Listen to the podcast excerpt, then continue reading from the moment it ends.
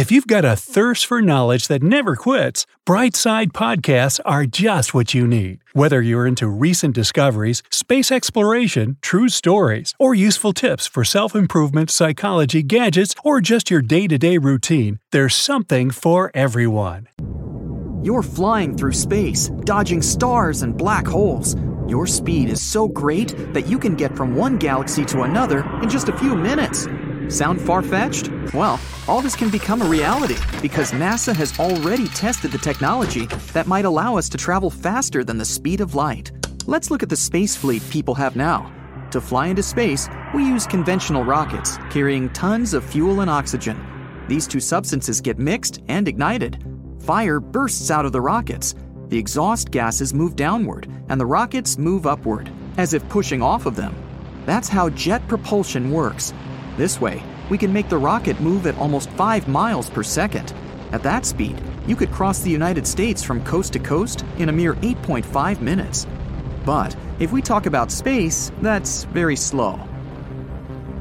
A trip to a neighboring planet, like Mars, takes about 7 months, and a trip to the edge of the solar system would take about 35 years.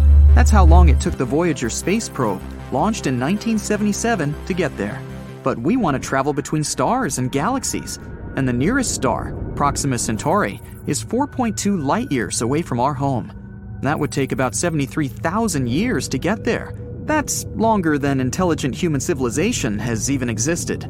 And if you wanted to travel across the whole Milky Way galaxy, which is 100,000 light years wide, it would take you about 1.7 trillion years. By comparison, the entire universe is 14 billion years old. People just travel too slowly. But even at the speed of light, it would still take 4.2 years to travel to the nearest star, and you'd spend 2.5 million years to get to the nearby Andromeda galaxy. But we can't accelerate like this. That's because the laws of physics say that an object with mass can't travel at the speed of light. A photon of light has an infinitely small weight, but if you want to accelerate even a tiny grain of sand to that speed, you'd need an infinite amount of energy, maybe even more than the entire universe has. But scientists might have found a way around the laws of physics. To create thrust, you need to push off of something. Ships need water.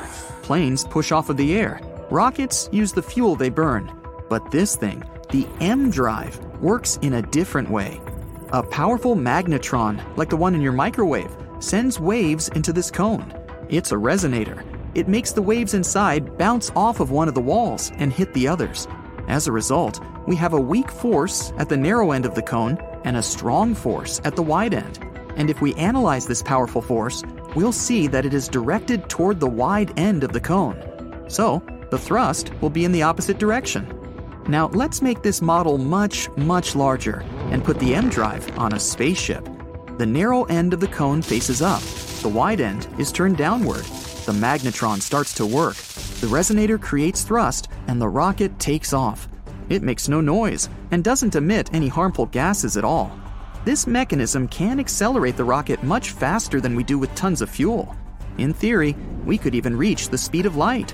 Sounds great, but in reality, it isn't. Although the inventor of this device tried to prove the EM drive works, no independent experiment around the world has shown positive results. NASA sponsored the construction of such a machine in a laboratory, but it didn't create any thrust during the research. Another option that would allow us to travel much faster than the speed of light is the Alcubierre bubble. A Mexican scientist has figured out a way to use the general theory of relativity without breaking the laws of physics. Let's say we have a spaceship on a space time blanket and it needs to make a trip to the other end of the blanket. Instead of just moving from point A to point B hundreds of thousands of light years away, the ship starts pulling the blanket toward itself. As the spacecraft folds the blanket, point B moves toward it. Now the ship needs to travel a much shorter distance to point B. It makes a quick trip and then straightens the time space blanket back to normal. Voila! So, such a spaceship doesn't need powerful engines that will burn tons of fuel and oxygen it would move in a kind of bubble. But the hardest part is creating such a bubble. To do this, we would need an amount of energy roughly equal to the mass energy of all of Jupiter. That's more than we can produce on Earth. And still, scientists are planning to test this technology on a small space probe the size of Voyager. But this experiment might last for decades, or even centuries. Now, scientists are trying to reach at least 20% of the speed of light using a laser. And they're planning to get to Proxima Centauri in about 30 years. It's likely to happen like this a mothership will launch from Earth. It'll carry thousands of fingernail sized space probes. After reaching orbit, the mothership will launch the probes into space. Each probe will then deploy a sail, a thin, reflective piece of material the size of a parking lot. Then people will focus a powerful laser beam from Earth directly onto the probe's sails. This will give them an hmm. acceleration 1,000 times as strong hmm. as the acceleration of free fall on Earth. One by one, the probes will launch and head for their destination. We won't even have to maintain that laser beam all the time. If you turn off the engines of a regular ship on the water, it'll start to lose speed due to friction with the water. But space is an almost perfect vacuum. There's literally nothing there, so there's no friction. All we have to do is accelerate the probes to the needed speed. At 20% of the speed of light, these probes could reach the Sun in just 40 minutes. But instead, they will head for the star Proxima Centauri.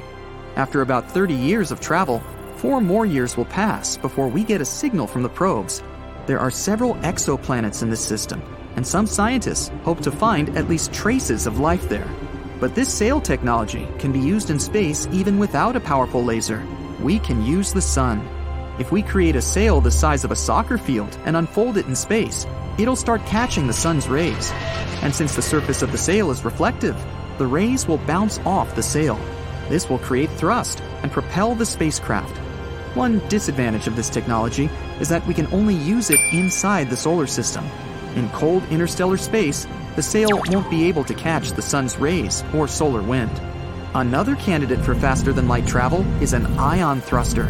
Like a conventional rocket, a spacecraft with ion thrusters would be propelled by gas ejected outward. Only, in this case, the gas would be ejected not because of fuel combustion, but because of an electric field we'd need to create a powerful electric field inside the engine. Particles of gas passing through this electric field would get accelerated and ejected outside. This would create thrust.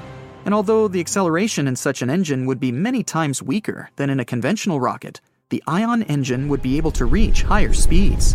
NASA was planning to build an ion powered spacecraft to fly to Jupiter. Ion engines consume a lot of energy, so the ship was to be equipped with a nuclear reactor and lots of solar panels. Eight large engines were supposed to accelerate the spacecraft to about 56 miles per second. At this speed, the trip from New York to London would take one minute. So far, this technology has been actively tested on different space probes, but it can't provide a solution to how to travel faster than the speed of light. Perhaps people will still be able to travel between galaxies in conventional rockets, but they'll need to use some sort of shortcuts called wormholes. So, back to our space time blanket. Point A lies at one end, and point B is at the other.